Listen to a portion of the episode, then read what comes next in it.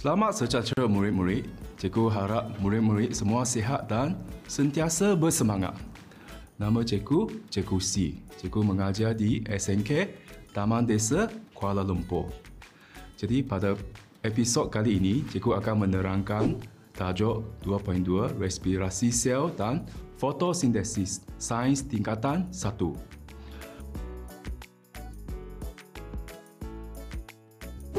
Sebelum cikgu mulakan pembelajaran kali ini, mari kita tontoni suatu demonstrasi dahulu.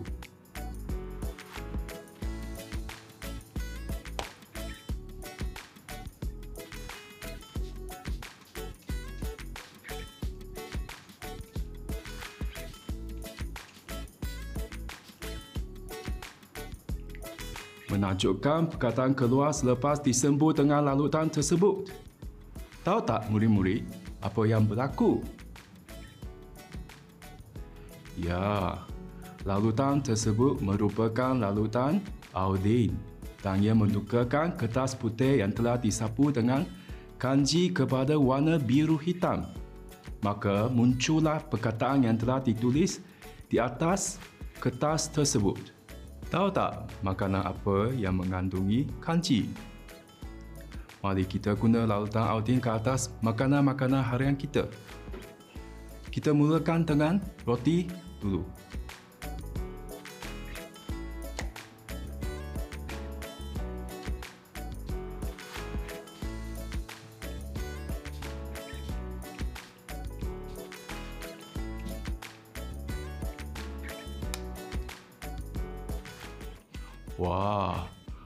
Roti berubah kepada warna biru hitam. Terang itu yang menunjukkan roti mengandungi kanji. Mari kita cuba pula ke atas kentang yang kita makan.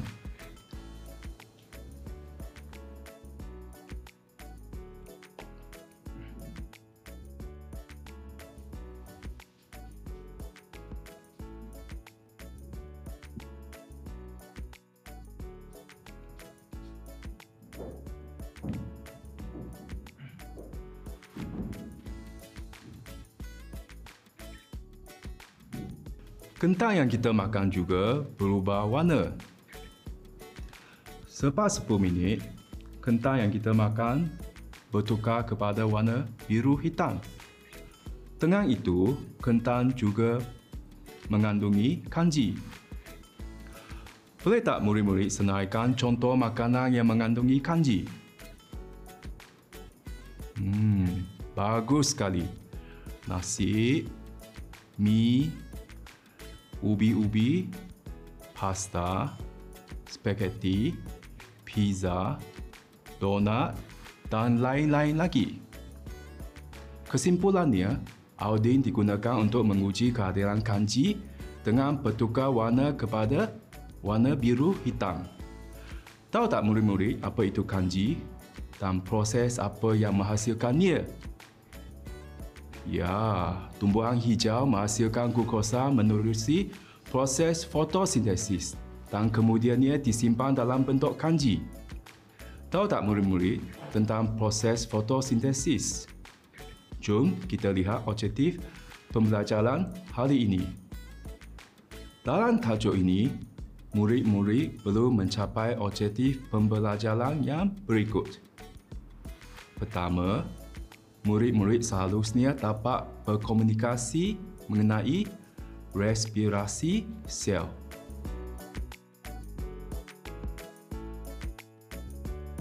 Kedua, berkomunikasi mengenai proses fotosintesis.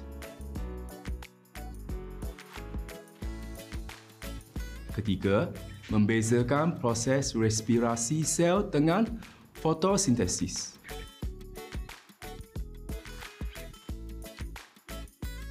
Terakhir sekali menerangkan berkaitan proses respirasi sel dan fotosintesis.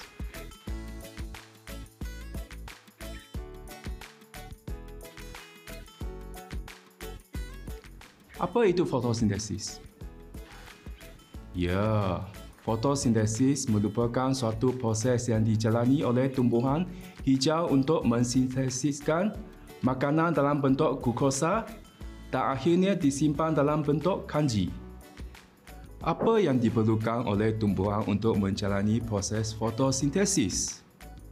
Mari kita lihat video ini.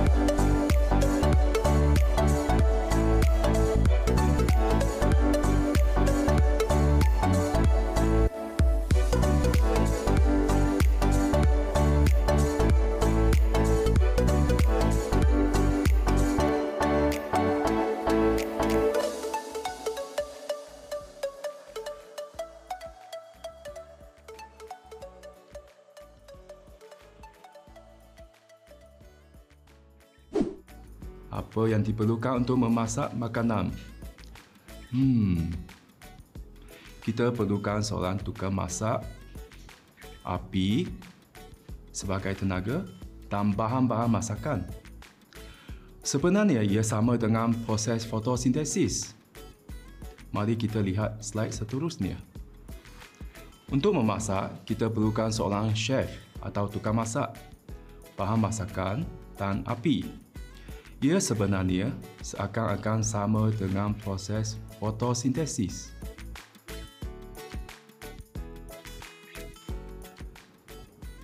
Bagi fotosintesis, ia juga perlukan seorang tukang masak iaitu kloroplas yang bertugas menghasilkan makanan. Kita juga perlu bahan-bahan untuk masakan iaitu karbon dioksida dan air. Di samping itu, kita juga akan menggunakan tenaga untuk memasak iaitu tenaga cahaya. Menakjubkan, tumai hijau juga seolah-olah memasak seperti manusia.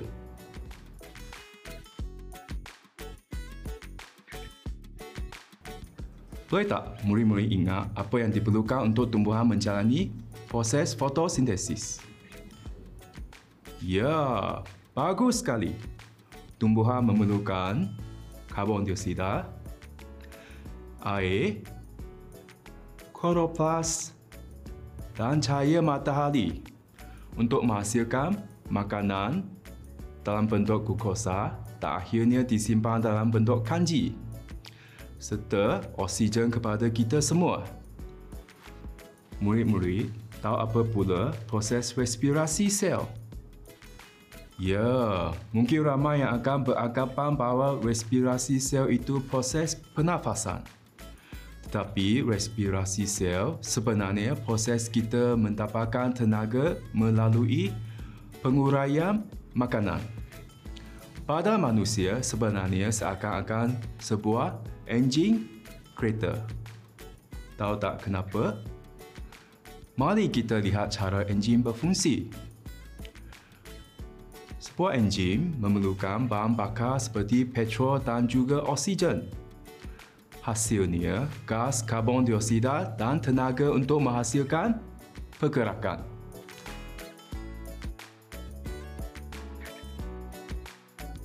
Pada manusia pula memerlukan bahan bakar iaitu glukosa atau makanan dan juga oksigen. Hasilnya, gas karbon dioksida juga dihasilkan. Dan yang paling penting sekali, ia memberi kita tenaga.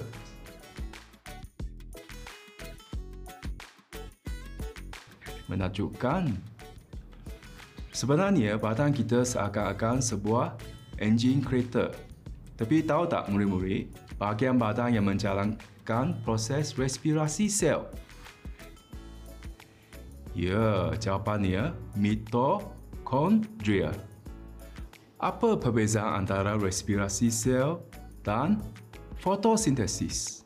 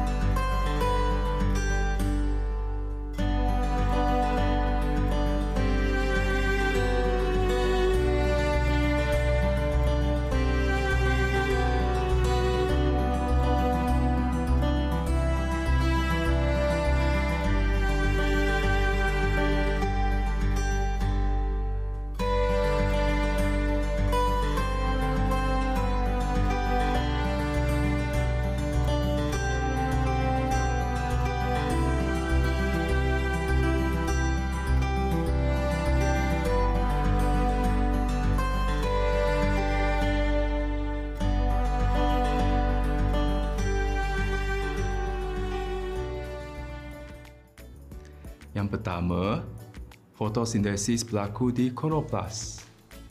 Manakala respirasi sel berlaku di mitokondria. Iaitu tempat berlakunya kedua-dua proses ini berbeza. Dengan itu, hanya tumbuhan hijau dan mikroorganisma yang mempunyai kloroplas dapat menjalani proses fotosintesis.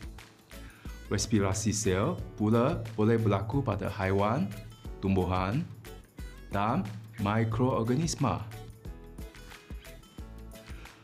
Fotosintesis merupakan proses mengerak tenaga kerana ia mengerak tenaga cahaya matahari untuk menghasilkan makanan. Manakala respirasi sel pula membebaskan tenaga iaitu membekalkan tenaga kepada organisma sebagai hasil daripada proses ini. Daripada persamaan proses fotosintesis, kita dapat lihat tenaga berada di bahagian hadapan, iaitu prasyarat untuk fotosintesis berlaku. Tenaga pula berada di bahagian belakang persamaan respirasi sel sebagai hasil proses tersebut. Seterusnya, kita dapat lihat proses fotosintesis menghasilkan atau mensintesiskan glukosa. Respirasi sel pula menguraikan glukosa untuk menghasilkan tenaga.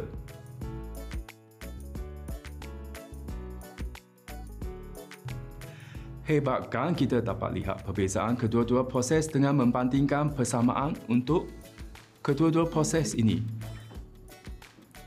Fotosintesis hanya berlaku apabila terdapat kehadiran cahaya sahaja. Kerana cahaya merupakan suatu prasyarat untuk proses ini berlaku. Manakala respirasi sel pula berlaku setiap masa. Asalkan badan kita mempunyai simpanan makanan setiap masa. Wah, maknanya kita boleh dapat daripada persamaan-samaan kedua-dua proses. Akhir sekali, kedua-dua proses fotosintesis dan respirasi adalah saling melengkapi. Tahukah murid-murid kenapa ia sedemikian? Jom kita lihat slide yang seterusnya. Karbon dioksida yang dihasilkan menerusi proses respirasi sel akan digunakan oleh tumbuhan hijau untuk menjalani proses fotosintesis. Oksigen yang dihasilkan menerusi proses fotosintesis pula akan digunakan oleh organisma untuk menjalani proses respirasi sel. Akhir sekali, glukosa yang dihasilkan menerusi proses fotosintesis akan digunakan oleh organisma untuk menjalani proses respirasi sel bagi menghasilkan tenaga kepada organisma tersebut. Sebagai rumusan, kedua-dua proses ini saling melengkapi dari aspek karbon dioksida, oksigen dan glukosa. Kerana proses ini akan menghasilkan nia untuk digunakan oleh proses yang satu lagi. Maka, kita juga boleh menganggap gabungan kedua-dua proses ini sebagai suatu kitaran.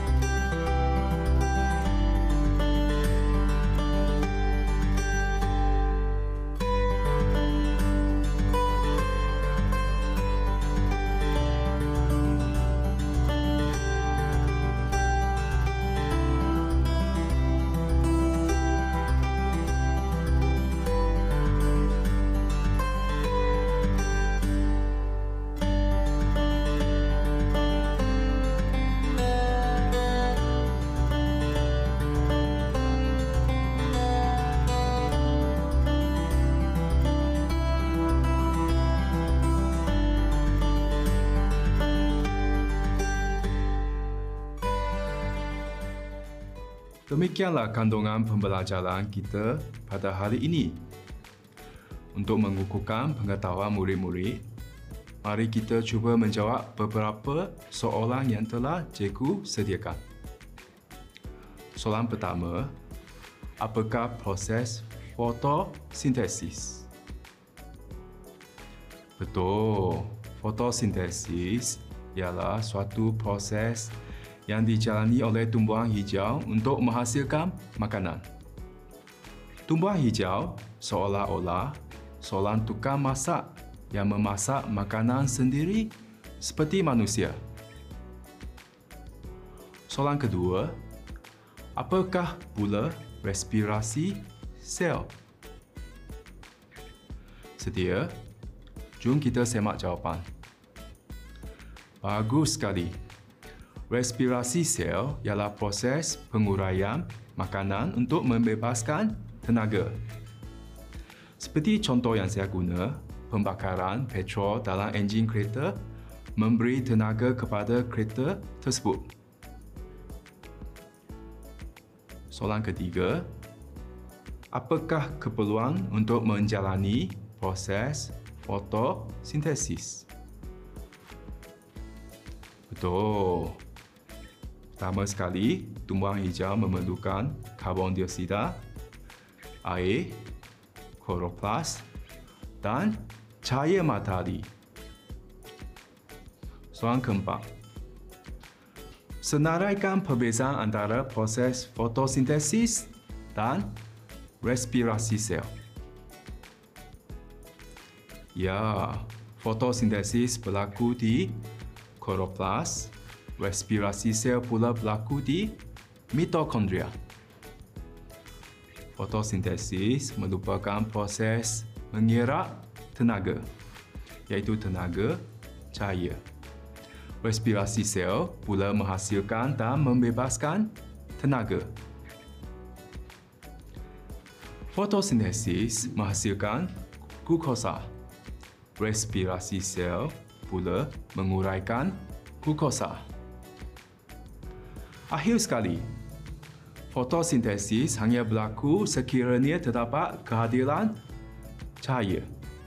Manakala respirasi sel pula berlaku setiap masa. Soalan kelima.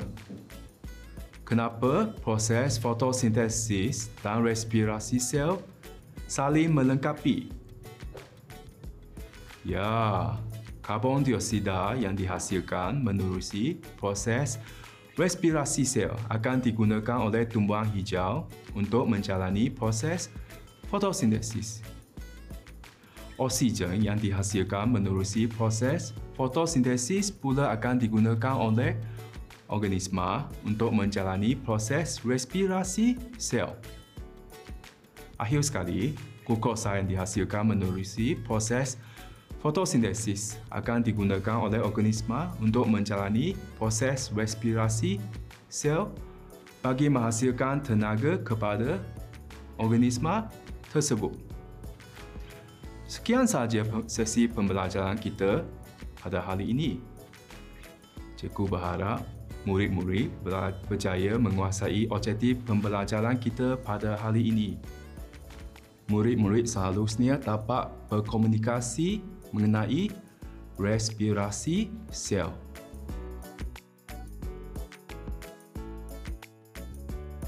Kedua, berkomunikasi mengenai proses fotosintesis. Ketiga, membezakan proses respirasi sel dengan fotosintesis.